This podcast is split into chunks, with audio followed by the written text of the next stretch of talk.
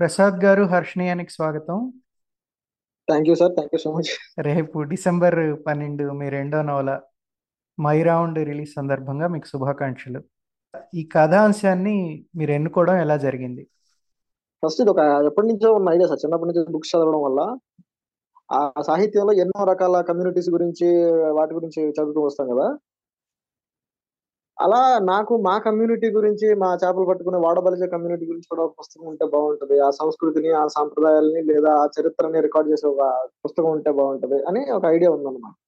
ఆ తర్వాత నేను పుస్తకాలు చదువుతూ రాగా రాగా రాగా నాకు ఒక ఐడియా వచ్చింది. ఎలా అంటే అది కౌంట్ ఆఫ్ మాంటెక్రిస్టో లాంటి స్టోరీని రాస్తే ఎలా ఉంటది అని చెప్పి.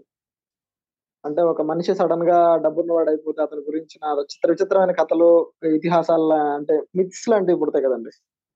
అపోహలు. అందులో నిజం ఉండొచ్చు అబద్ధం కూడా ఉండొచ్చు. అవన్నీ కలగలిసిపోయి మీకు ఒక కథనే ఇస్తాయి. సో అది నేను ఒక స్టోరీ లైన్గా పెట్టుకున్నది నా బుర్రలో ఉందంతే. ఇలాగ ఒక కథ. ఒక మైరావుడు అనేవాడు ఒకడు ఇలా సడన్గా డబ్బున్నోడు అయిపోయాడు ఊర్లో. వాడు గురించిన కథలు వాడు ఎలా అయ్యాడు అన్న దాని గురించి ఎవరెవరో ఏవో కథలు చెప్తారు సో అది ఒక ఐడియాగానే ఉంది అప్పుడు దాకా. అయితే నేను రెండు వేల పంతొమ్మిది ఆ ప్రాంతంలో నేను ఒక సినిమా రెండు వెబ్ సిరీస్లు చూసాను సార్. అది నా మీద చూపించిన ఇంపాక్ట్ అసలు మర్చిపోలేను. ఆ సినిమా పేరు కేజీఎఫ్. ఆ వెబ్ సిరీస్లు సీక్రెట్ గేమ్స్ అండ్ మిర్జాపూర్. ఇవి రెండు చూసిన తర్వాత ఈ కేజీఎఫ్ అనేది కొంచెం మీకు ఎలా ఉంటది? కౌంట్ ఆఫ్ మాంటక్రిస్టో ఐడియానే సార్. నేను ఏదైతే అనుకుంటున్నాను అదే ఐడియా అది కూడా. అంటే ఒక మనిషి ఒక ఎనార్మస్ వెల్త్ని ప్రొసెస్ చేసుకుని ఏం చేశాడు అన్న? అది count of Monte Cristo is revenge drama but ఇది అతను ఏదో వాళ్ళ మదర్కి ప్రామిస్ చేయడం ఇదంతా ఉంది. బట్ అది నాకు సిమిలర్గా అనిపించింది. అండ్ ఆ మూవీ ట్రీట్మెంట్ దానికి ఇచ్చిన అదంతా కూడా నాకు చాలా బాగా అనిపించింది. అట్ ద సేమ్ టైం నేను సీక్రెట్ గేమ్స్ అని చెప్పి మొదటి నెట్ఫ్లిక్స్ వెబ్ సిరీస్ అది. ఇండియాలో మొదటి నెట్ఫ్లిక్స్ వెబ్ సిరీస్ అది ఫస్ట్ సీజన్ నేను ఎక్కడో నాకు యూట్యూబ్లో ఎక్కడో దొరికితే చూసాను నెట్ఫ్లిక్స్ లేదు నాకు అప్పుడు. చూస్తే అది ఫస్ట్ సీజన్ చాలా అంటే చాలా ఇంట్రెస్టింగ్గా వెరీ ఇంట్రెస్టింగ్ అసలు మొత్తం నాకు ఒక ఆ ఫస్ట్ సీజన్ అంతా చూసేసరికి ఎండింగ్ నాకు అసలు ఆగలేకపోయి ఏంటిది? అసలు ఈ దేంతో మొదలు పెట్టి అసలు దానికి ఆన్సర్ కూడా చెప్పకుండా ఎలా ముగి- ముగించాడు? ఎంత పెద్ద కథ చెప్పి దానికి అసలు ముగింపు లేకుండా చేసాడు ఏంటి? అని చెప్పి నేను చాలా ఇదైపోయాను అనమాట లేటర్ నాకు తెలిసింది ఏంటంటే అది secret games web series secret games అనే బుక్ బేస్డ్ అని అర్థమైంది నాకు. అది విక్రమ్ చంద్ర అనే ఒక రైటర్ రాసిన నవల్ని వాళ్ళు సినిమా అదే వెబ్ సిరీస్గా చేశారని చెప్పి నాకు తెలిసింది. సో నేనేం చేశానంటే ఇప్పుడు సీక్రెట్ గేమ్స్ అనే ఆ నవల చదివేస్తే నాకు ఇందులో ఏం జరగబోతుందో తెలిసిపోద్ది కదా అనేది నా ఎక్సైట్మెంట్ని అసలు అది ఎంతలా మార్చిందని నేను ఒక హైలో ఉన్నాను అనమాట వెబ్ సిరీస్ చూసి కొన్నాళ్ళ పడ్డ డైలాగ్ నాకు మొత్తం కంటతో వస్తాయి. నేను ప్రతిదీ చెప్పగలను. ఆ క్యారెక్టర్స్ కూడా నాకు చాలా ఇష్టం. గణేష్ గాయతుండే ఆయన క్యారెక్టర్ నాకు అసలు పిచ్చిగా అనిపించింది అనమాట ఆ క్యారెక్టర్ మీకు మొత్తం వెబ్ సిరీస్లో అసలు మర్చిపోలేని క్యారెక్టర్గా ఉంటుంది. నవాజుద్దీన్ సిద్దికి దానికి అద్భుతంగా నటించాడు. నేను వెంటనే అది సీక్రెట్ గేమ్స్ నవల ఎలాగో కష్ట నాకు అప్పుడు నవల ఎక్కడో సెకండ్ హ్యాండ్ బుక్ షాప్లో దొరికితే వెంటనే తీసుకొని sir nine hundred and forty eight pages ఏమో ఉంటుంది. Nine hundred forty six pages almost thousand pages novel. నేను చదివా. సో ఇంకా నేను డిసైడ్ అయ్యాను నేను ఏమన్నా రాస్తే ఇలా రాయాలి ఈ ఫీల్ ఇవ్వాలి కథకి. ఒక పాత్రకి ఒక పాత్రని ఇలా సృష్టించాలి. గణేష్ గాయతుండే లాంటి పాత్రను సృష్టించాలి. లేదా కేజీఎఫ్లో లాంటి ఆ పాత్ర లేదా ఈ రెండింటిని మిక్స్ చేసి ఒక రకమైన కథని నేను తీయగలగాలి. అందులోనే అంటే మీకు సీక్రెట్ గేమ్స్లో ఉన్నది ఏంటంటే అతను కో- ఒక ఐడియాలజికల్ వార్స్ ఎలా ఉంటాయి అనే దాన్ని చెప్తాడు. అట్ ద సేమ్ టైం ఒక చ- చరిత్రను కూడా. ఎక్కడో nineteen forty seven partition Indo India Pakistan పార్టీషన్కి సంబంధించిన స్టోరీ అంతా కూడా నావల్లో ఉంటుంది. అలాగే సమాజంలో ఉండే రకరకాల మనుషులు వాళ్ళ వాళ్ళ నేపథ్యాలు వీటన్నింటికి బలమైన చాలా ప్రతి క్యారెక్టర్కి అంటే ఒక నలభై యాభై క్యారెక్టర్స్ ఉంటే వాటన్నిటికీ బ్యాక్ స్టోరీ ఉంటుంది. సో అది చూసి నాకు అప్పుడు కూడా ఏమైనా రాస్తే ఇలాంటి వర్క్ రాయాలి అలాంటి వెబ్ సిరీస్ లాంటి ఒక మంచి సినిమా తీయాలి అంటే అది మైండ్లో ఉండిపోయింది. అలా నాకు ఇవి చూసి ఇంకేదో స్ట్రైక్ అయింది. మైండ్లో ప్యారల్గా ఇంకేదో రన్ అయింది. అది నా అంటే నా ఇమాజినేషన్ ట్రిగర్ చేసేది సో ఈ నావెల్ అన్నది ఏదైతే ఉందో అది ప్రధానంగా వాడబలిజల చరిత్రని చెప్పడం అన్నది దాని ముఖ్య ఉద్దేశం. అలాగే నా కుటుంబ నేపథ్యం ఏదైతే ఉందో దాన్ని కూడా చెప్పాలి. దానికి ఉన్న ఆ మూడు తరాల కుటుంబ నేపథ్యం ఉంది. దాన్ని కూడా చెప్పాలి. కానీ అదే ప్రధా అదే మాత్రం కానీ కథ చెప్పడం మాత్రం అలా డైరెక్ట్గా అక్కడి నుంచి మొదలు పెట్టుకోవాలి దానికి ఏదో ఒక సాకు ఉండాలి లేదా ఒక కారణం ఉండాలి. అప్పుడు దేశంలో చుట్టుపక్కల విపరీతంగా ఈ అంటే సామాజిక కార్యకర్తలు వాళ్ళని వీళ్ళని అరెస్ట్ చేసి జైల్లో పెట్టాడు non bailable offence sedition sedition charges ముఖ్యంగా. అదే. So I felt it very interesting. నాకు చాలా ఇంట్రెస్టింగ్ అనిపించింది. నేను నా నా కథ ఏదైతే ఉంటుందో అది ఒక లిమిటెడ్ ఏరియాకి ఒక లిమిటెడ్ సెక్షన్కి అది పరిమితం అయిపోయి ఉంటుంది. But I wanted make it like మొత్తం హోల్ ఇండియా అంతా రిలేట్ చేసుకోగలగాలి అనే ఒక పాయింట్ని నేను ఈ కథకి యాడ్ చేయాలనుకున్నాను.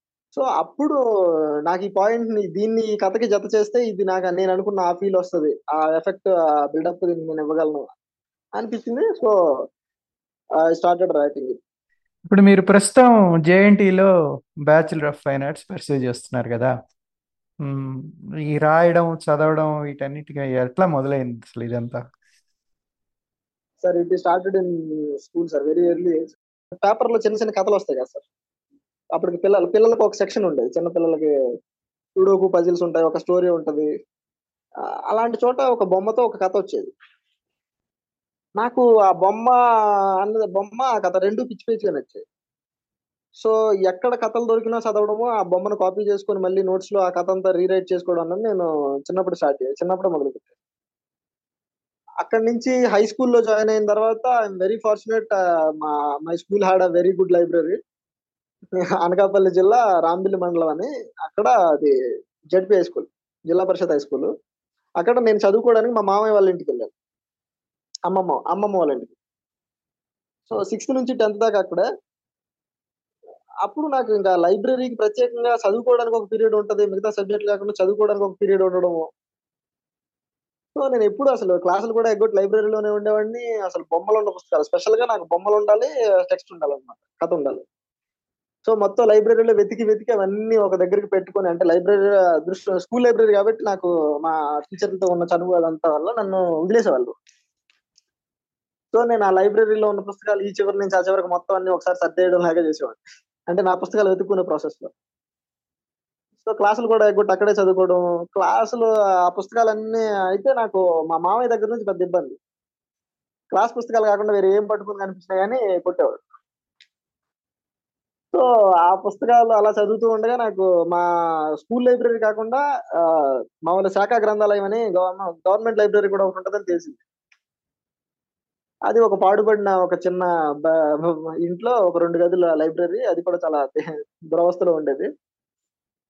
సో నేను అక్కడ కూడా వెళ్ళి అక్కడ చదవడం మొదలు పెట్టా స్కూల్లో నేను ఈ చిన్నపిల్లల కామిక్స్ లాంటి బాలానంద అనే కామిక్స్ పుస్తకాలు లాంటివి చదివేవాడిని. కానీ అక్కడికి వెళ్ళేసరికి నాకు కొత్త అంటే నైన్టీన్ అంటే ఫార్టీస్ నుంచి లేదా అంతకంటే ముందు నుంచి ఉన్న తెలుగు సాహిత్యం పెద్ద పెద్ద రచయితలు కోకు చలం అడవి భద్రాజు నోరి నరసింహ శాస్త్రి ముదిగొండ శివప్రసాద్ ఎండమూరి ఎద్దనపూడి అంటే ఈ ఊర్లో మామూలుగా ఈ జనరల్ తెలుగు పాఠకులు ఎలాగైతే ఏవైతే చదువుకుని వచ్చారో అవన్నీ కూడా నేను అక్కడ చదువుకున్నాను సో ఆ పాపులర్ ఫిక్షన్ అదంతా కూడా నేను అక్కడ చదువుకున్నాను. అక్కడ నాకు చాలా మంచి మంచి పుస్తకాలు దొరికేవి. రష్యన్ సాహిత్యం కూడా అక్కడే చదువుకున్నాను. అంటే చాలా ఎర్లీ లైబ్రరీస్ కదా ఇవన్నీ. సో అవన్నీ అక్కడ ఉండేవి. సో నేను అవన్నీ చదువుకున్నాను. ఇవన్నీ కాకుండా మామూలుగానే ఈ పేపర్లో రోజు పేపర్స్ చూసేవాడిని. తెలుగు పేపర్ ఎక్కడ దొరికినా కానీ చదువుకున్న చూసేవాడిని. సో అందులో బుక్ రివ్యూస్ లాంటివి వచ్చేవి. సాక్షిలో అద్భుతమైన సాహిత్య పేజ్ ఉండేది ఇప్పుడు తీసేశారు. అందులో మంచి మంచి పుస్తకాల గురించి రచయితల గురించి పరిచయాలు ఉండేవి. వాళ్ళు రాసిన పుస్తకాల గురించి ఉండేవి. కొత్త పుస్తకాల గురించి ఉండేది. సో నేను ఏం చేసామండి ఈ స్కూల్ లైబ్రరీ సరిపోదు శాఖా గ్రంథాలయం కూడా సరిపోదు నాకు ఇంకా కావాలనిపించి ఆ పుస్తకాలు మనీ ఆర్డర్ చేసి తెప్పించుకునేవాడిని. మనీ ఆర్డర్ చేయడానికి కూడా మళ్ళీ అప్పుడు నాకున్న ఆర్థిక పరిస్థితి అసలు నాకు పాకెట్ మనీ అనే కాన్సెప్టే లేదు. నేను మా అమ్మమ్మని అడిగితే రెండు రూపాయలు ఇస్తున్నాను అలాంటిది నేను అంటే అప్పుడప్పుడు పండగకో పబ్బానికో చుట్టాలు వచ్చినప్పుడు చేతిలో చేతిలో పది రూపాయలు ఇరవై రూపాయలు పెట్టడం అమ్మ ఎప్పుడు నేను అంటే మా అమ్మమ్మ వాళ్ళ ఇంటి దగ్గర ఉంటే అమ్మ అమ్మ నాన్న అప్పుడప్పుడు చూడడానికి వచ్చి వెళ్ళిపోతుండే వాళ్ళు. ఒక యాభై వంద వాళ్ళు ఇచ్చేవాళ్ళు. సో ఆ డబ్బులని నేను దగ్గర జాగ్రత్త చేసి పెట్టుకొని ఒక రెండు పుస్తకాలకు సరిపడా డబ్బులు ఉన్నప్పుడు నేను మనీ ఆర్డర్ చేసేవాడిని. ఎక్కడికి వైజాగ్ నుంచి మళ్ళీ ఆ ఫెసిలిటీ లేదు. మనీ ఆర్డర్ చేసి పుస్తకాలు తెప్పించుకునే ఫెసిలిటీ. నేను హైదరాబాద్ నవోదయకి చేసే చేసేవాడిని. వాళ్ళు నాకు పుస్తకాలు పోస్ట్లో పంపించేవారు సో అలా మనీ ఆర్డర్ చేసి కూడా పుస్తకాలు తెప్పించుకున్నాను. అందుకే ఇప్పటికీ నవోదయ కోటేశ్వరరావు గారు నాకు అసలు బాల్యమిత్రులాగా అలా ఆ పుస్తకాలు చదవడం అన్నది అలవాటు అయింది సో అదే సార్ టైంలో నాకు స్కూల్లో మంచి డ్రా టీచర్ ఉన్నారండి. ఆయన సైన్స్ టీచర్ కానీ బొమ్మలు బాగా వేస్తారు ఆయన పేరు Chinnamanaidu he encouraged me lot and స్కూల్లో ఉండగానే నాకు ఆర్ట్ అనేది చాలా అంటే మంచి కోర్సు దాని గురించి కూడా కోర్సు కోర్స్ ఉంటది. బ్యాచులర్ ఆఫ్ ఫైన్ ఆర్ట్స్ అనే కోర్స్ ఉంటుంది దాని గురించి. డిగ్రీ అది ఒక డిగ్రీ కోర్సు. ఇంటర్ అయిపోగానే ఆ కోర్సుకి నువ్వు అప్లై చేయొచ్చు నువ్వు చేయొచ్చు అని చెప్పి నాకు అప్పుడే తెలియ ఒక డైరెక్షన్ అనేది చూపించాడండి ఆయన. సో స్కూల్ అయిపోయిన తర్వాత ఇంటర్మీడియట్లో జాయిన్ అయ్యాను. ఇంటర్మీడియట్ తర్వాత చాలా కారణాలకి నేను హైదరాబాద్ రావాల్సి వచ్చింది. ఆ హైదరాబాద్ వచ్చిన తర్వాత సంహవ్ నాకు బిఎఫ్ఏ అనే కోర్స్ చేస్తే నీకు ఫ్యూచర్లో ఎంప్లాయ్మెంట్ అనేది ఇబ్బంది అవుతుంది. అంటే పెయింటింగ్ని నువ్వు ఒక ప్రొఫెషన్గా ఎంచుకొని నువ్వు బతకడం కష్టం అని తెలిసిన శ్రేయోభిలాషులు పరిచయం అయిన వాళ్ళు చెప్పారు. సో నేను సెంట్రల్ యూనివర్సిటీలో ఇంటిగ్రేటెడ్ ఎంఏలో లాంగ్వేజ్ సైన్సెస్ చదువుకుందాం అని చెప్పి ఎంట్రన్స్ రాశాను అంటే వాళ్ళ సజెషన్ మేరకు దానికి జాబ్ ఆపర్చునిటీస్ ఉన్నాయి నువ్వు and you can pursue pursue your art అని చెప్పి అన్నాను లైక్ హాబీ సో ఓకే. అంటే ఫస్ట్ ఒక సెటిల్ ఒక సెటిల్మెంట్ అంటే ఉంటే ప్రొఫెషనల్గా సెటిల్ అయిపోతే తర్వాత ఈ ఆర్ట్ అనేది మామూలుగానే చేసుకోవచ్చు కదా ఆర్టిస్ట్ ఎవరైనా కావచ్చు అనే ఒకటి. దాంతో నేను సెంట్రల్ యూనివర్సిటీకి చేశా రాశా రెండు సార్లు రాశా. సో నా అయితే నా డెస్టినీలో నేను బిఎఫ్ఏ చేయాలని రాసున్నప్పుడు నేను ఏ కో ఏ కోర్స్కి ఎంట్రన్స్ రాసినా కూడా అది దొరకపోవడం అనేది ఏదో ఒకటి ఉంటుంది. అదే జరిగింది. ఫస్ట్ టైం రాసినప్పుడు వెయిట్ లిస్ట్లో రావడము వెయిట్ లిస్ట్లో ఒకే ఒక సీట్ ఉండడం నా కేటగిరీలో అది వేరే ఒక సీట్ నాకు ముందు నోడకపోవడం వెయిట్ లిస్ట్లో నాకు సీట్ పోయింది. సో సెకండ్ టైం ఒక one year two thousand eighteen నుంచి మళ్ళీ టూ థౌజండ్ నైన్టీన్ దాకా వెయిట్ చేసి నేను రాస్తే అప్పుడు ఇంకా మొత్తానికే రాలేదు. అయితే ఈ గ్యాప్లో నేను ఏం చేశాను? ఇక లాభం లేదు. మనం మన ప్లాన్ ఏ ఏదైతే ఉందో బిఎఫ్ఏ లో జాయిన్ అవ్వాలని అదే మనం ఇంక అంటే ప్లాన్ బి సెంట్రల్ యూనివర్సిటీలో జాయిన్ అవ్వడం. So I come back to my plan A BFA లో జాయిన్ అవ్వడం. సో నేను ఎంట్రన్స్ రాశాను. చాలా మంది అసలు ఎంట్రన్స్ రాయడానికి అందులో సీట్ రావడానికి కోచింగ్ తీసుకుంటారంట. అయితే నాకు చిన్నప్పటి నుంచి ఉన్న ప్రాక్టీస్ మూలంగా నాకు కోచింగ్ అవసరం లేకుండా ఫిఫ్టీ ఫైవ్ ర్యాంక్ వచ్చింది. So I joined Jawaharlal Nehru architecture and finance university Masab Tank BFA two thousand nineteen ఇప్పుడు మిమ్మల్ని బాగా ప్రభావితం చేసిన కొంతమంది రచయితలు పుస్తకాలు మీ పరిచయాలు వీటి గురించి కొంత చెప్పండి. బాగా ప్రభావితం చేసిన రచయితలు అంటే అసలు నేను ఎర్లీగానే నాకు ఎందుకో తెలియదు చరిత్ర అంటే ఇంట్రెస్ట్ వచ్చింది. చరిత్ర కథలు చదవాలి చరిత్ర తెలుసుకోవాలి. పాతకాలం నాది ఎలా బతికారు మన తాతలు ముత్తాతలు ఎలా ఉండేది? అసలు ఇప్పుడు ఇంత మోడర్న్ అయిపోయిన ఈ జమానా కాకుండా పాతకాలంలో ఎలా ఉండేది? అప్పుడు ఇంట్రెస్ట్ అనేది చాలా ఎర్లీ ఏజ్లో స్టార్ట్ అయింది. అందుకని నేను స్పెసిఫిక్గా చారిత్రక నవలలు వెతుక్కొని చదివేవాడు చారిత్రక నవలలు అంటే మా- అంటే మా స్కూల్ లైబ్రరీలో అలా నవలలు ఏమి ఉండేవి కాదు. అన్ని అంటే ఎడ్యుకేషన్ సంబంధించి అలాగే చిన్న చిన్న కామిక్స్ అవి ఇవి ఉండేవి తప్ప నావెల్స్ ఉండేవి. శాఖ గ్రంథాలయంలో నావెల్స్ ఉండేవి. అందులో నేను చారిత్రక నవలు వెతుక్కొని వెతుక్కొని చదివితే నాకు అలా మొదటిసారిగా కనిపించింది నూరి నరసింహశాస్త్రి సో నూరి నరసింహశాస్త్రి గారి నావెల్స్ నేను చదివామండి బాగుంటది. నారాయణ భట్టు అనేది నాకు ఆయన నవల్లో చాలా బాగా ఇంట్రెస్టింగ్ అనిపించిన నవల బాగా రాశారు ఆయన. ఆ తర్వాత నాకు నచ్చిన ఇంకొక చారిత్రక నవల రచయిత బాగా నేను ఇంకా అసలు మనకి ఇంత గొప్పవాడు తెలుగు వాళ్ళు తెలుగువాడు అవ్వడం అన్నది నాకు అడుగు బాపిరాజు ఆయన ఆరు భాషల్లో పోయిటరీ చెప్పగలిగే అంత తెలివి విద్యావంతుడు ఆయన స్వతంత్ర సమరయోధుడు పత్రికలకి ఎడిటరు చిత్రకారుడు కవి నవలాక రచయిత ముఖ్యంగా చారిత్రక నవల రచయిత. సో ఇంత వెర్సటైల్ రైటర్ని నాకు తెలిసి తెలుగులో వేరే ఇంకెవరు లేరండి. సో నాకు ఆయన రాసిన చారిత్రక నవలలు అన్నీ చదివాను. సాంఘికాలు పెద్దగా చదవలేదు కానీ చారిత్రక నవలలు అన్నీ చదివాను. బట్ స్పెసిఫిక్గా నాకు గోనగన్నారెడ్డి చాలా ఇష్టం. So next Mudigonda Shivaprasad. Mudigonda Sivaprasad అయితే అసలు నా మనసు దోచుకున్నారు ఆ కాలంలో అంటే తొమ్మిదో తరగతి ఎనిమిదో తరగతి ప్రాంతంలో బాబోయ్ అసలు ఇలా ఎలా రాయగలరు ఇంత అద్భుతంగా అని చెప్పి నేను శ్రీలేఖ శ్రావణి లాంటి నవలలు అన్ని వెతుక్కొని వెతుక్కొని చదివాను. శ్రీలేఖ అయితే నాకు ఎంతో అద్భుతంగా అనిపించింది. మామూలుగా నాకు తెలుగు రచయితల్లో పోపు రావిశాస్త్రి వీళ్ళంతా నచ్చుతారు. చలం కూడా నా చలం రచనలో నాకు జీవిత దర్శనం అనేది చాలా గొప్ప రచన అనిపిస్తుంది ఆ తర్వాత RK Laxman RK నారాయణది the painter of signs. Painter of signs తర్వాత తర్వాత నేను చదివిన అంటే ఎర్లీగానే చాలా పెద్ద పెద్ద వర్క్స్ ఫౌంటైన్ హెడ్ అది ఒక వెయ్యి పేజీల నవల అట్ ద సేమ్ టైం ఇంకొకటి Gregory David Roberts Shantaram Gregory David Robert Shantaram తన జీవితాన్నే తన జీవితంలో జరిగిందాన్ని రాసుకున్నాడు. అయితే చాలా మంది వాళ్ళ జీవితంలో వాళ్ళు వాళ్ళకి జరిగింది రాసుకుంటూ ఉంటారు. కానీ అవి చాలా వరకు అంత ఇంట్రెస్టింగ్ అనిపించదు ఆ చెప్పే పద్ధతి చాలా ఒక రకంగా ఉంటుంది. అంటే క్రాఫ్ట్ అనేది క్రాఫ్ట్ మీద డిపెండ్ అయి ఉంటుంది అది. గ్రెగరీ డేవిడ్ రాబర్ట్స్ తన జీవితాన్ని చెప్పే పద్ధతిలో ఒక నావెల్ కైండ్ ఆఫ్ దాన్ని తీసుకురావడం. అంటే అది నావెల్ గానే రాశాడు. కానీ దానికి అంటే అది ఎంతో క్రాఫ్ట్స్మెన్షిప్ ఉంటే తప్ప తన జీవితాన్ని అంత గొప్పగా ఒక నావెల్ లాగా ప్రజెంట్ చేయడం అంటే అది కూడా చాలా పెద్ద పుస్తకం. తొమ్మిది వందల పేజీల పైన ఉంటుంది. వెయ్యి పేజీల పైన ఉంటుంది. వెయ్యి పేజీల దగ్గర ఉంటుంది. నాకు గొప్ప కథ రాసిన గొప్ప బొమ్మ గీసిన వాళ్ళ నంబర్ కనిపెట్టి వాళ్ళని ఫోన్ చేసి మెచ్చుకుంటే తప్ప నాకు మనశ్శాంతి ఉండదు అనమాట స్కూల్లో ఉండగానే ఇది స్టార్ట్ అయింది. ఏ గొప్ప పుస్తకం చదివినా ఏ అందమైన బొమ్మ చూసినా గానీ ఈ రచయిత ఈ ఆ చిత్రకారుడి నంబర్ కనిపెట్టి వాళ్ళకి ఉత్తరం రాయడము ఫోన్ చేయడమో చేసేవాడిని. నాకు ఫోన్ కూడా ఉండేది కాదు. సో నేను ఏం చేసేవాడిని? ర్యాండమ్గా నా చుట్టూ ఎవరి ఫోన్ ఏ మామయ్య కనిపించినా ఏ అన్నయ్య కనిపించినా ఒకసారి ఫోన్ ఇవ్వాలని అడిగేవాడిని. ఫోన్ తీసుకొని వాళ్ళకి చేసేసి నాకు మీ కథ చదివాను మీ బొమ్మ నచ్చింది నాకు తెగ నచ్చింది నేను చాలా బాగా అనిపించింది థ్యాంక్ యూ సో మచ్ అని చెప్పి అని అనేవాడిని. అప్పుడు నాకు బాగా నచ్చిన ఒక ఆర్టిస్ట్ ఎవరంటే అన్వర్ గారు. సాక్షిలో సాక్షిలో ఆయన బొమ్మలు రెగ్యులర్గా చూసేవాడిని. చాలా అద్భుతంగా ఉండేవి. ఒకసారి అన్న ఆయన ఫోన్ చేసి మాట్లాడాలని చెప్పి అనిపించింది. అయితే అట్ ద సేమ్ టైం అదే టైంలో నేను ఆర్టిస్ట్ మోహన్ గారి ఒక ఆర్టికల్లో అంటే ఆయన బొమ్మలు నాకు తెలియదు ఆర్టిస్ట్ మోహన్ అని ఆయన రాశారు తప్ప ఆయన బొమ్మలు అంటే ఆయన ఎప్పుడో నైన్టీస్లో బొమ్మలు వేసేవారు నేను ఇవన్నీ చదవడం మొదలు పెట్టే టైంకి నేను అంత విరివిగా బొమ్మలు వేయడం మానేశాను. సో ఆయన బొమ్మలు నేను చూడలేదు. ఆర్టిస్ట్ మోహన్ అని ఆయన ఆర్టికల్ రెండు మూడు చదివి నాకు చాలా నచ్చాయి. అయితే అప్పుడు నేను ఆ మా- మోహన్ గారి ఫోన్ నెంబర్ ఇచ్చేవారు కింద. సో ఆ- నాకు ఆ ఆర్టిస్ట్ మోహన్ గారికి ఫోన్ చేస్తే నాకు అన్వర్ గారి నంబర్ దొరుకుతుంది అనే ఒక దాంతో నేను ఆర్టిస్ట్ మోహన్ గారికి ఫోన్ చేసి నేను ఇలా చదివానండి చాలా నచ్చింది. నాకు అన్వర్ గారి నంబర్ కావాలి అని చెప్పి ఒక ఆర్టిస్ట్ నుంచి ఇంకో ఆర్టిస్ట్ నెంబర్ తీసుకున్నాను అన్నోర్ గారు పరిచయం అయ్యాక ఆయన నాకు అసలు నన్ను అంత చాలా ఎర్లీ ఏజ్లో నన్ను ఎంకరేజ్ చేసిన గొప్ప వ్యక్తి ఆయన. ఆయన నాకు మొత్తం ఆర్ట్ మెటీరియల్ అంతా ఒక బండిల్లో ఒక పెద్ద పార్సల్ పంపించారు. నా దృష్టి నా జీవితంలో అంత గొప్ప బహుమతి చాలా ఎర్లీ ఏజ్లో అందుకున్నాను నేను. ఆ తర్వాత రెగ్యులర్గా ఆయనతో ఫోన్లో కాంటాక్ట్ అవడము అదంతా జరుగుతుండేది. ఒకసారి ఎప్పుడో పతంజలి అవార్డు అంటే కేఎన్వై పతంజలి గారు అవార్డు ఆయన చనిపోయిన తర్వాత ఆయన పేరు మీద ఇచ్చే అవార్డు మోహన్ గారికి ఇచ్చారు.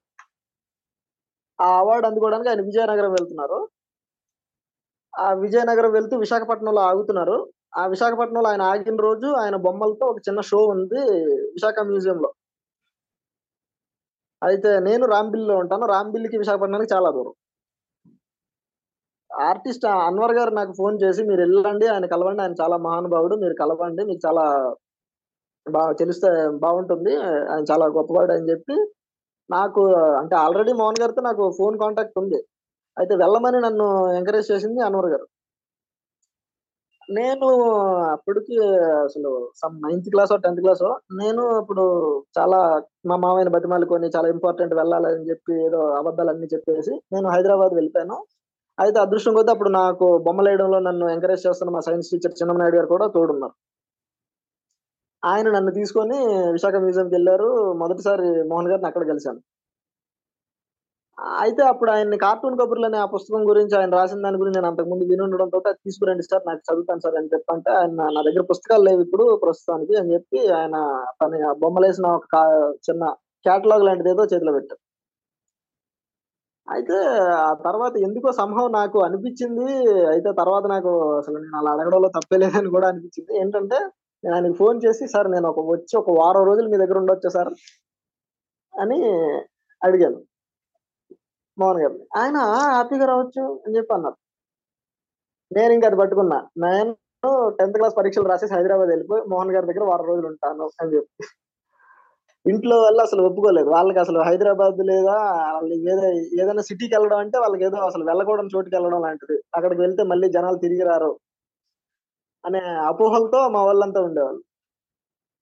నేను ఏడ్చి గోల చేసి మొత్తం ఇంట్లో వాళ్ళందరినీ ఒప్పించి ఇంకా నేను వెళ్ళకపోతే బాగోదు ఆయన నన్ను అంత ప్రేమగా నన్ను పిలిచారు బాగోదు అని చెప్పి నేను అనడము ఫోన్ చేసిన ప్రతిసారి మోహన్ గారు ఎప్పుడు వస్తున్నావు అని అడగడము. ఇదంతా ఉండేది. సో ఇంట్లో మా నాన్న నన్ను సరే ఒక్కడ ఏం వెళ్తావు నేను కూడా తోడు వస్తానని చెప్పి మా నాన్న కూడా నన్ను నాకు కూడా వచ్చి నన్ను హైదరాబాద్ తీసుకొచ్చి మోహన్ గారి దగ్గర వదిలిపెట్టి ఆయన వెళ్ళిపోయాడు. నేను ఒక వారం పది రోజులు ఆయన దగ్గరే ఉన్నాను. ఆయన రూమ్లో ఆయన మంచం పక్కన పొంతపరుచుకొని ఆయనతో పడుకొని పుస్తకాలు చదువుకుంటూ సినిమాలు చూసుకుంటూ ఆయనతో కలిసి ఒక వారం రోజులు నా జీవితంలో అసలు అద్భుతంగా గడిచాయి ఆ వారం రోజులు. సో నాకు అది పిచ్చి పిచ్చిగా నచ్చింది. అసలు ఇలాంటి జీవితం నాకు మళ్ళీ నేను మళ్ళీ వెనక్కి వెళ్ళిపోతే నా జీవితంలో ఈ ఆనందం అంతా ఉండదు కదా అనే దిగులతో వెళ్ళిపోయాను. అయితే లక్కీగా నేను ఇంటర్మీడియట్ ఎలమంచిలో జాయిన్ అయినా యలమంచిలి రైల్వే స్టేషన్ పక్కన ఉంటది. యలమంచిలికి రైల్వే స్టేషన్ ఉంది కాబట్టి విశాఖ జనరల్ బోగిలో ఎక్కేస్తే నన్ను పట్టుకునేవాడు ఎవడో లేడు కాబట్టి. సో జేబులో యాభై రూపాయలు ఉంటే నేను Visakha express Visakha express Godavari express ఎక్కేస్తే నేను హైదరాబాద్ తెల్లారుజామున హైదరాబాద్లో ఉండేవాడు ఇంకా మోహన్ గారు ఫ్లాట్కి వెళ్ళిపోయిన తర్వాత ఇంకా అన్ని ఆయన చూసుకుంటాడు కదా మూడు పూట్ల తిండి పెడతాడు. నాలాంటి అయితే ఆ తర్వాత నాలాంటి ఎంతో మంది శరణార్థులు అక్కడ ఉంటారని ఆ అంటే అసలు ఎలాంటి చిత్ర చిత్రమైన మనుషులు అందరూ వచ్చి వెళ్ళిపోతూ ఉంటే నాకు ఆశ్చర్యం వేసింది. నేను ఆయన అడిగాను సార్ ఎవరు సార్ వీళ్ళంతా? అంటే నాకు కూడా తెలియదు తప్ప అని. సో చాలా ఎర్లీ ఏజ్ నేను సిక్స్టీన్ సెవెంటీన్ ఇయర్స్ సార్ నాకు అప్పుడు ఇంటర్ ఇంటర్మీడియట్ నేను. సో నేను చాలా ఫ్రీక్వెంట్గా వచ్చి వెళ్ళిపోతుండేవాడిని అనమాట అయితే నాకు ఎప్పుడు ఉండేది ఆయన బొమ్మలు వేస్తే చూడాలి ఆయన టెక్నిక్ ఎలా ఉంటది అది ఎంత అని చెప్పి. ఆయన వేసేవాడే కాదు. నాకు పైగా ఆయన వేసిన బొమ్మలు కూడా అది ఎక్కడో చుట్టుపక్కల ఉండేవి ఆయన ఆఫీస్లో ఉండేవి కాదు. అయితే సడన్గా సెకండ్ ఇంటర్ సెకండ్ ఇయర్లో ఉన్నప్పుడు కొన్నాళ్ళు నేను ఆయనతో ఫోన్ కాంటాక్ట్లో లేను. ఆయన కూడా ఆఫీస్ ఖాళీ చేసి వెళ్ళిపోతాను. నేను నా ఆరోగ్య సమస్యల వల్ల సో కలవడం కుదరదని చెప్పేయడంతో నేను కూడా ఫోన్ చేయడం మానేశాను. సడన్గా వన్ ఫైవ్ డే నాకు తెలిసింది ఏంటంటే చనిపోయారు. చనిపోయాను అసలు ఆ రోజు నేను చాలా దిగులుగా ఉన్నాను. అన్నం కూడా సహించలేదు. తినేవాడిని ఒక ఒక రకమైన దిగులతో అలాగే ఉండిపోయాను. ఆ తర్వాత ఆయన స్మారక సంస్మరణ సభ జరుపుతున్నారని తెలిసి నేను ప్రకాష్ గారికి ఫోన్ చేస్తే నువ్వు రా అని చెప్పి అన్నారు. నేను ఎలాగో తిప్పలు పడి వచ్చాను. వచ్చిన తర్వాత ఆ, అంటే నాకు ఇంకా నాకు అప్పటికే ఇంటర్కే విషయం అర్థమైపోయింది. ఫ్యామిలీ పరిస్థితి వల్ల ఇంకా నేను నా ఎడ్యుకేషన్ ఫర్దర్గా చదువు పర్సూ చేయాలంటే నాకు ఇంకా నా కాలం మీద నేను నిలబడాలి. లేదా నా సొంతగా నేను ఏదో చేసుకోవాలి. ఫ్యామిలీ నుంచి నాకు ఏ సపోర్ట్ ఉండదని అర్థం సో నేను నా సిచ్యువేషన్ అంతా మా ప్రకాష్ గారికి చెప్పాను సార్. నా పరిస్థితి ఇది నేను ఇంకా ఫర్దర్గా నా స్టడీస్ని చేసుకోవాలంటే ఏదో ఒక పని చేసుకుంటూ చేయడం తప్ప అని చెప్పా. నేను నా పరిస్థితి అంతా వివరించాను మొత్తం ఆయన ఆయన నువ్వు ఏమి ఇబ్బంది పడకు. ఇంటర్ అయిపోయిన తర్వాత వచ్చేసాయి నువ్వు హైదరాబాద్. మనం ఏదో ఒకటి చేద్దాం. ఎక్కడో ఒకటి పని చేసుకుంటూ కానీ ఏదో కాలేజీలో జాయిన్ అయిపో. నీ ఫర్దర్ స్టడీస్ అని నువ్వు పర్సూ చేసుకోవచ్చు అని చెప్పి అన్నారు. సో అప్పుడు నేను ఇంటర్ అయిపోగానే నాకు ఇంకా వేరే ఆప్షన్ ఏం లేదు. నేను ఇంకా హైదరాబాద్ వచ్చేసాను. వచ్చేసిన తర్వాత ఇంకా హైదరాబాద్లో ఒక బార్లో పనిచేశాను అంటే ప్రకాష్ గారికి తెలిసిన ఒక ఫ్రెండ్ బార్లో ఒక పని చేశాను. ఆ పని చేస్తూనే నాకు రాయాలి అనే ఆ సరదా ఉంది. అట్ ద సేమ్ టైం ఇంటర్లో నా జీవితంలో జరిగిన కొన్ని సంఘటనలు అవన్నీ నన్ను బాగా హాంట్ చేస్తుంది సో సో నేను అప్పుడు ఓకే మనం ఈ కథను రాద్దాం ఇదే రాద్దాం. అంటే చదువుకోవడానికి బాగుంటే చాలు. దాని పేరేంటి? అది కథ నవల అన్న తర్వాత డిసైడ్ చేసుకుందాం. ముందు రాద్దాం. సో నేను దానికి ఫస్ట్ ఏం పేరు పెట్టలేదు. అంటే దాని ఇది ఇది అని చెప్పి నేను ఏం పేరు పెట్టలేదు దానికి. సో నేను రాయడం మొదలు పెట్టా. రాస్తూ ఉన్నా రాస్తూ ఉన్నా రాస్తూ ఉన్నా మొత్తం ఎప్పుడుకో ఒక వన్ అండ్ హాఫ్ ఇయర్ ఏమో రాసా అంటే లాక్డౌన్ అంతా ఈ గ్యాప్లో చాలా జరిగింది నేను. ఈ గ్యాప్లో నేను ఈ గ్యాప్లోనే నేను బిఎఫ్ఏ ఎంట్రన్స్ రాశాను. బిఎఫ్ఏ సీట్ వచ్చింది. నేను కాలేజ్లో జాయిన్ అయ్యాను. ఫస్ట్ సెమిస్టర్ అయింది లాక్డౌన్ వచ్చింది. ఆ లాక్డౌన్లో నాకు విపరీతమైన అంటే ఒక ఒంటరితనం ఉంది. అట్ ద సేమ్ టైం నాకు నన్ను నేను మోటివేట్ చేసుకోవడానికి రచన ఈ నవల ఆ మొదటి నవల రాయడం కూడా అనిపించింది. So first phase lockdown complete అయ్యేసరికి నేను నా మొదటి నవల కంప్లీట్ చేశాను. మై నేమ్ ఇచ్చింది సో అప్పుడు మళ్ళీ దాన్ని పబ్లిష్ చేయాలి పబ్లిష్ చేయాలంటే నేను అంటే తెలిసిన ఇద్దరు ముగ్గురు తెలిసిన ఒకరిద్దరు పబ్లిషర్ని అడిగాను. వాళ్ళు అంటే నేను అప్పుడు ఇంకా కంప్లీట్ చేయకుండానే అడిగాను. వాళ్ళు అంత ఇంట్రెస్ట్ చూపించలేదు. అయిపోయిన తర్వాత కృష్ణమోహన్ గారు నేను ఇలా థర్టీ ఫైవ్ ఇయర్స్ బిలో ఉన్న రైటర్స్ ఎంకరేజ్ చేద్దాం అనుకుంటున్నాను. నావెల్స్ రాసుంటే మంచిదని చెప్పి అన్నారు. నాకు ఆయనతో ఆల్రెడీ పరిచయం ఉంది. అంటే మోహన్ గారిని కలవడం వల్ల జరిగిన చాలా అనేక పరిచయాలు. అంటే ఎలా ఉంటదంటే ఈయనకి ఆయన తెలుసు ఆయనకి ఆయన తెలుసు ఇలా వీళ్ళిద్దరు నాకు తెలుసు అన్నట్టు. సో ఆ విధంగా మోహన్ గారితో ఆల్రెడీ పరిచయం ఉంది. అప్పుడప్పుడు కలుస్తూ ఉంటే ఆయన మాట్లాడుతూ ఉండేవారు. సో నేను ఇలా నా ఒకటి రాశాను నవల. మీరు అది అంటే అది చాలా పద్ధతి అంటే ఒక పద్ధతి నావల్ రాసే స్టైల్లో రాయలేదు నేను ఏదో రాసుకుంటూ పోయాను. మీరు చూడండి ఒకసారి అని చెప్పంటే ఆయన ఓకే తప్పకుండా అని చెప్పి ఆయన అన్నారు. నేను ఆయన కలిశాను. ఆయన అరుణాంక్కి రిఫర్ చేశారు అరుణాంక్ లతకి. అరుణాంక్ లత దాన్ని చదివి ఫస్ట్ నావల్ కాబట్టి దాన్ని చాలా రాగా ఉంది. అట్ ద సేమ్ టైం కొంచెం అన్ప్రొఫెషనల్గా ఉందని చెప్పి ఆయన అన్నారు అట్ ద సేమ్ టైం దాంట్లో ఉన్న దానికి ఉండే క్వాలిటీ దానికి ఉంది దాని ప్రత్యేకత దానికి ఉంది దాని అందం దానికి ఉంది. అంటే ఈ అంటే ప్రొఫెషనల్గా లేకపోవడము రాగా ఉండడమే దాని బ్యూటీ అని కూడా నాకు తర్వాత చదివిన వాళ్ళు చెప్పారు. సో ఒక చిన్న చిన్న చే- మార్పులు చేర్పులు అంటే చిన్న చిన్న మార్పులు చేర్పులు అంటే అక్కడక్కడ కొన్ని పదాలు ఈ పదాన్ని మనం వీలైనంత వరకు అవాయిడ్ చేద్దామని అనుకుంటున్నాం సాహిత్యంలో. సో వీలైనంత వరకు దాన్ని వాడకపోవడం మంచిది. లేదా ఆ పదం బదులు ఇంకేదైనా వాడు. అని చాలా చిన్న చిన్న చేంజెస్ మేజర్ చేంజెస్ ఏం లేవు. అన్ని నేను చేసుకున్నా ఉన్నాయి. యాజ్ ఇట్ ఈస్ నేను రాసింది రాసినట్టుగా ఇచ్చాడు. కొన్ని చిన్న చిన్న చేంజెస్ అక్కడక్కడ సజెస్ట్ చేశాడు. ఫస్ట్ నవల్ పబ్లిష్ అయ్యింది. అంటే మోహన్ గారిని నేను ఎలా అంటానంటే నా జీవితంలో ఒక మేలి మలుపు అంటాను సార్. ఆయన కలవడం అన్నది లేదా ఆయన పరిచయం కావడం ఎందుకంటే మేలి మలుపు ఏం చేసిందంటే నా జీవితంలో ఒక జరగాల్సిన ఎప్పుడో జరగాల్సిన వాటిని చాలా ముందుగా జరిగేలా చేసింది. నేను ఎప్పుడో ఒక ట్వంటీ టూ ట్వంటీ త్రీ ఇయర్స్కి ఏదో ఒక ఉద్యోగాన్నో లేదా ఇంక దేన్నో వెతుక్కుంటూ హైదరాబాద్ వచ్చేవాడిని. కానీ మోహన్ గారి వల్ల నేను పదహారేళ్ళకే వచ్చేసా.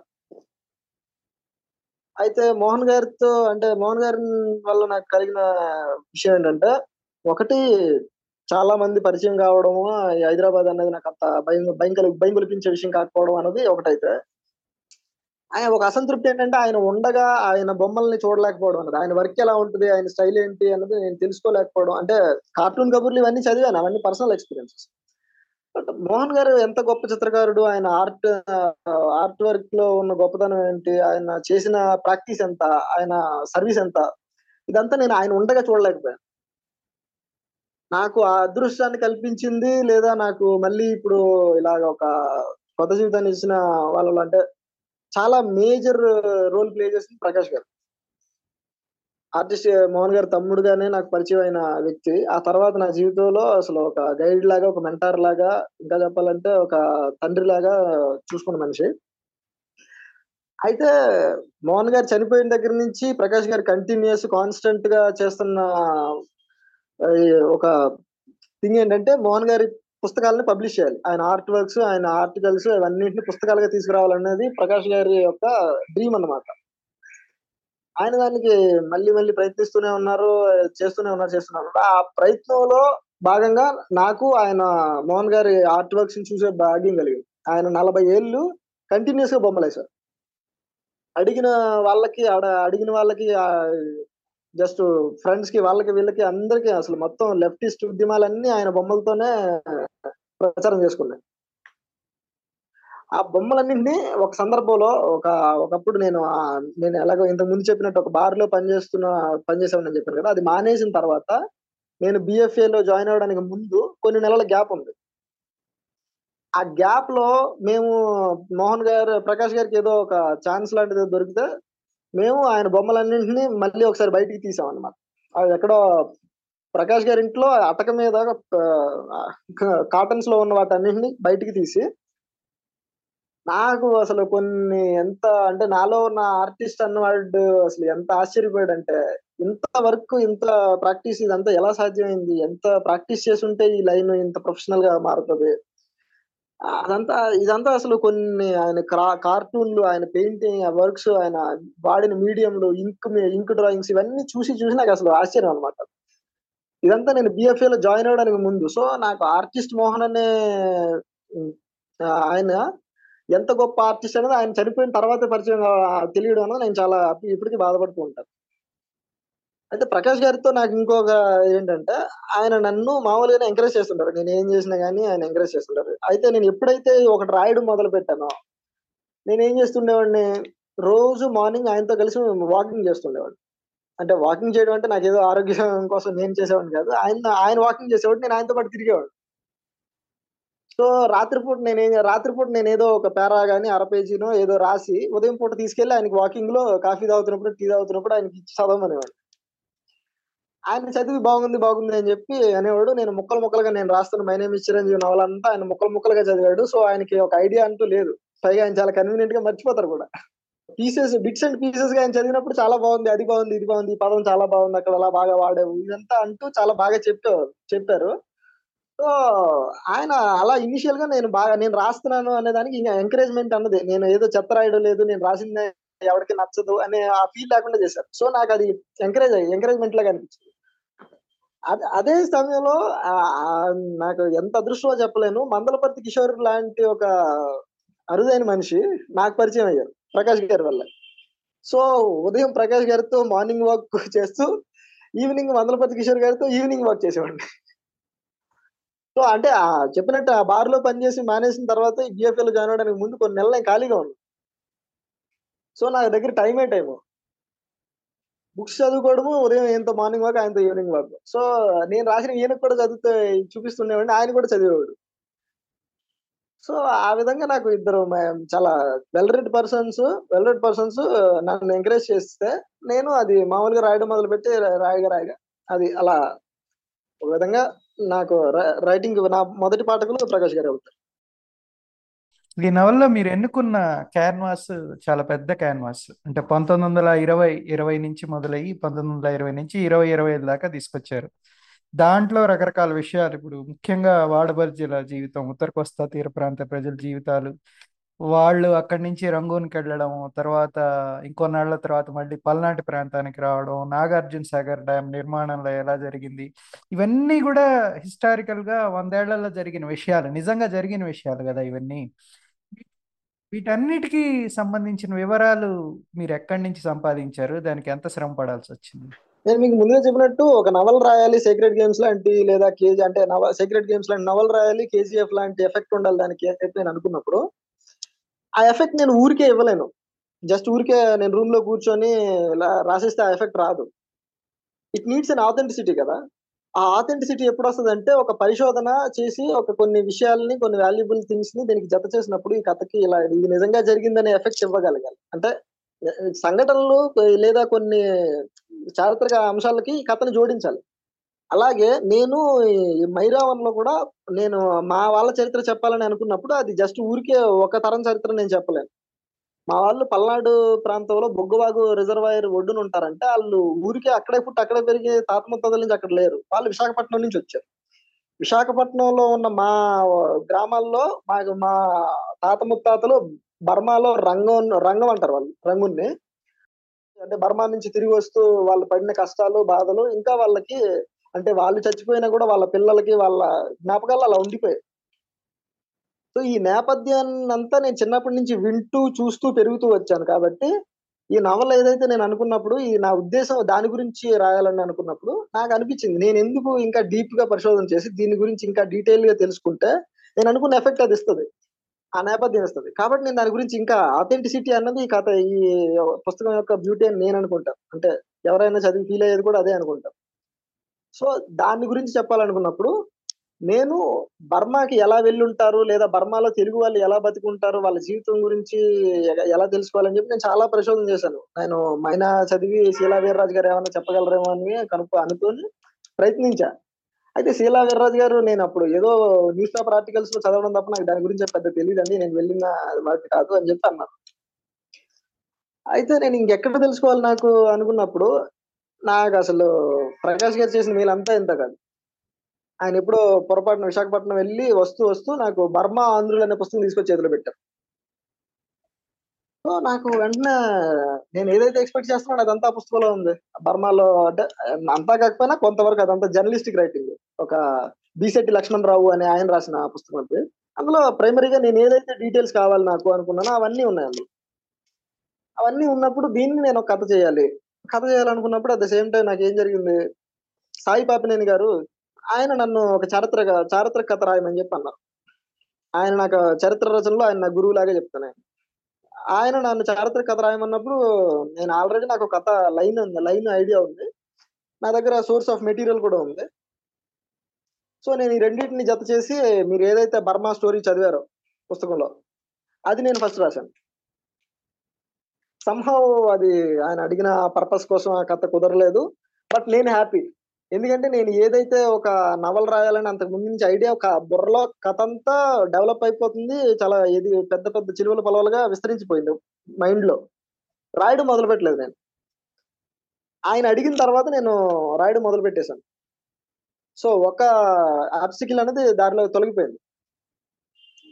సో నేను దీన్ని ఇంకా మూడు తరాల కథ. మొదటగా అది బర్మాలో ఒక తరం కథ అయితే ఆ తర్వాత అది నాగార్జున సాగర్ డ్యామ్ కన్స్ట్రక్షన్ అనేది ఒక మేజర్ రోల్ ప్లే చేస్తుంది నవల్లో. సో దాని గురించిన డీటెయిల్స్ ఎక్కడ తెలుస్తాయి? అసలు డ్యామ్ కన్స్ట్రక్షన్ ఎలా జరిగింది? ఏం చేశారు? ఎవరెవరు? ఎలా కష్టపడ్డారు? అంటే డాక్యుమెంటరీస్ అవన్నీ ఉన్నాయి.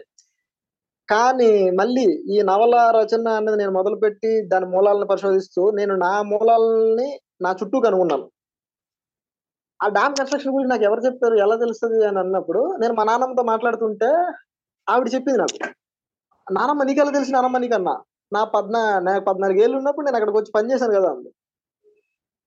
నేను ఆశ్చర్యం. నా నేను అసలు ఎక్కడెక్కడో వెతుకుతున్నాను నా చుట్టూ మా ఇంట్లో ఉంది మా నానమ్మ అని నేను అసలు వెంటనే ఒకసారి ఫోన్ రికార్డ్ రాన్ చేసి నానమ్మ ఇప్పుడు నీ చిన్నప్పటి నుంచి నీ జీవితంలో జరిగిందంతా చెప్పు అని చెప్పంటే ఆవిడ తన మాటల్లో తన జీవితంలో తనకు తెలిసింది గుర్తున్నది తను ఫీల్ అయింది అంతా ఒక గంటన్నర పాటు ఆవిడ చెప్పింది. అందులోనే ఈ నాగార్జున సాగర్ డ్యామ్ అంటే ఒక అంటే ప్రత్యక్ష అనుభవం అన్నమాట అది. పుస్తకాల్లో డీటెయిల్స్ వస్తాయి కానీ నాకు ప్రత్యక్ష అనుభవం ఉన్న మనిషి అయితే మా నాన్నమ్మ వల్ల నాకు ఆ డీటెయిల్స్ తెలుసు.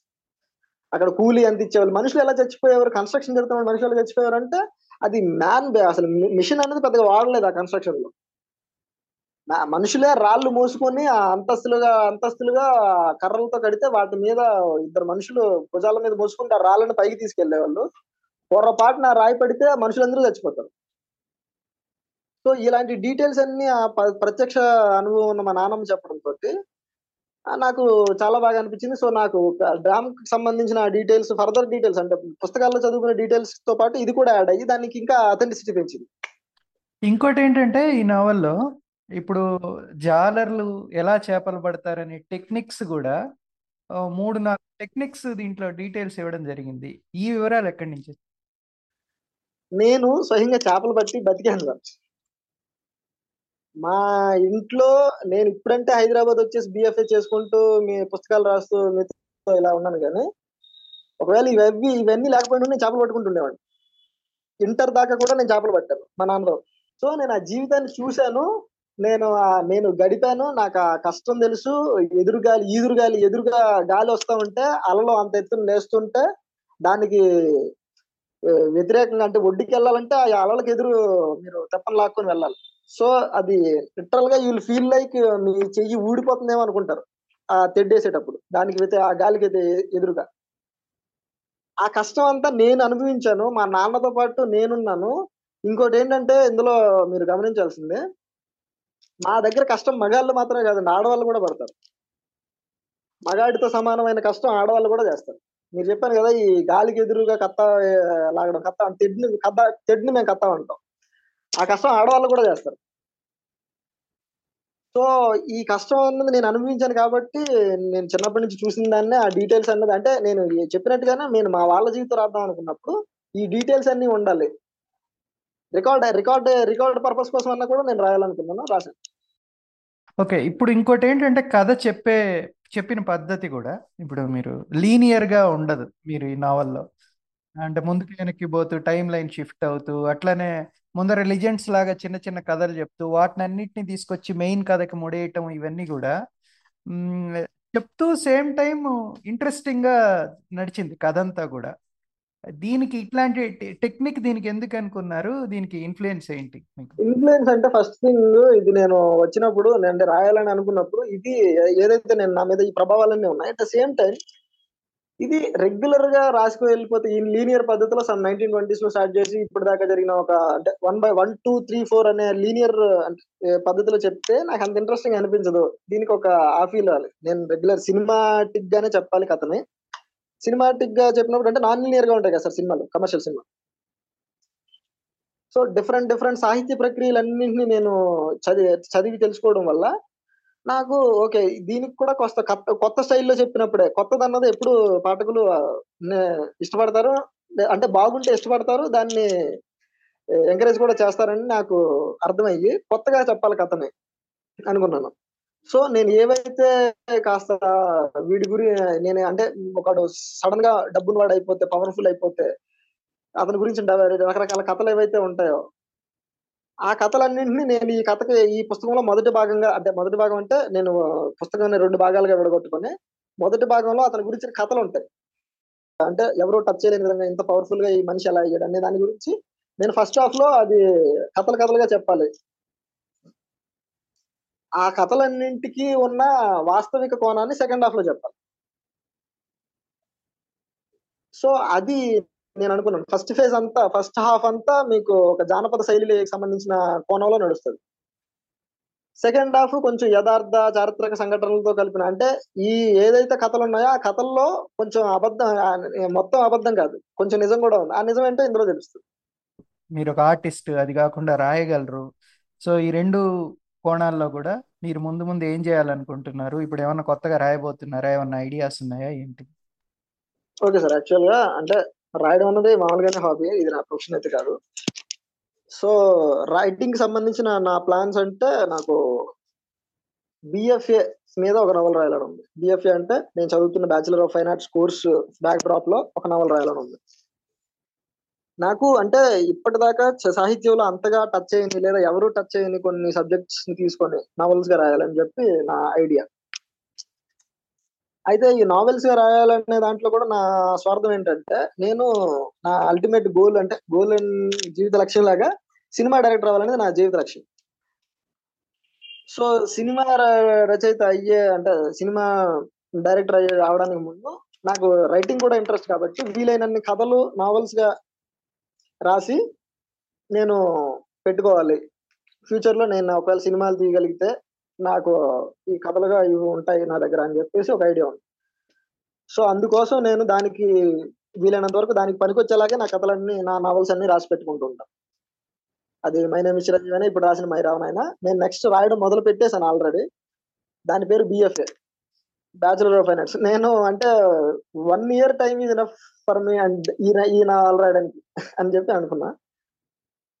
సో అంటే ట్వంటీ ట్వంటీ వన్లో మై నేమ్ చిరంజీవి వచ్చింది ట్వంటీ టూ లో మైరాన్ వచ్చింది. So next BFA next book exhibition ఉండేలాగా మేబీ అంటే తెలీదు నేను ఏం చేస్తాను వన్ ఇయర్లో జరుగుతుంది లేదు కూడా తెలియదు నా ప్లాన్ ఐడియా టార్గెట్ అది. బిఎఫ్ఏ నవల్ రాయాలి వన్ ఇయర్లో.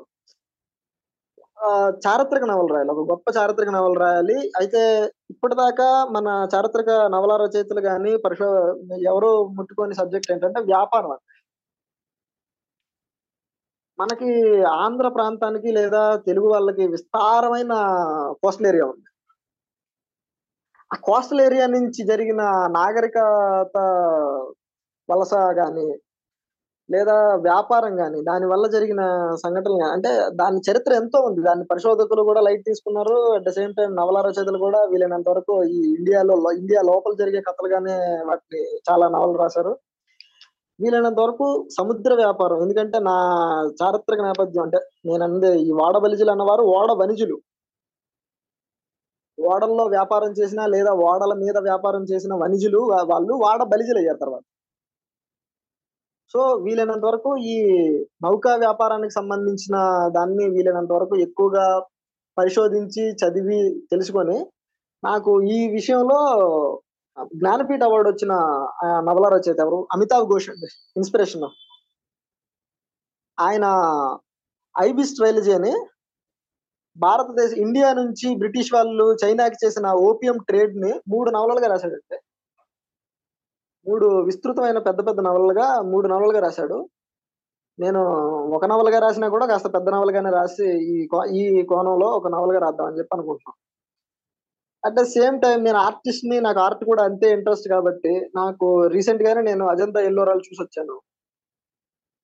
నాకు ఆ యొక్క అసంతృప్తి కూడా ఉంది. తెలుగులోనే కాదు ఇండియా లిటరేచర్లో కూడా అజంతా ఎల్లోరా గుహల్ని వీలైనంత వరకు అంటే రాసిన నావల్స్ ఉన్నాయి. ఈవెన్ తెలుగులో కూడా నూరి నరసింహ శాస్త్రి గారు వాగిరా అనే నవల రాశారు. కానీ దాని గురించి మళ్ళీ రాయాలి. ఎన్నో రావాలి. ఒకదా ఒక అది అంత విస్తృతమైన అంత చారిత్రక ప్రాధాన్యం ఉన్న చోటు గురించి ఎన్ని కథలు రావాలి ఎన్ని పుస్తకాలు రావాలి ఎన్ని నవలలు రావాలి ఎన్ని సినిమాలు రావాలి? అవేమీ లేవు. సో నేను ఒక చారిత్రక నవల రాయాలని చెప్పి అనుకుంటున్నాను. సో నా ఇంట్రెస్ట్ ఇవన్నీ. ఈ సముద్ర వ్యాపారము చిత్రకళ శిల్పము ఇవన్నీ నా ఇంట్రెస్ట్లు ఎప్పటికైనా ఒక చారిత్రక నవల రాయాలనేది నా కోరిక. మైరావణని గ్రాఫిక్ నావల్గా తెద్దామని చెప్పి కూడా ఒక ఐడియా ఉంది. ఓకే చాలా ఇంట్రెస్టింగ్గా ఉండింది interview thank you very much for your time thank you so much sir thank you wish you all the best Prasad wish you all the best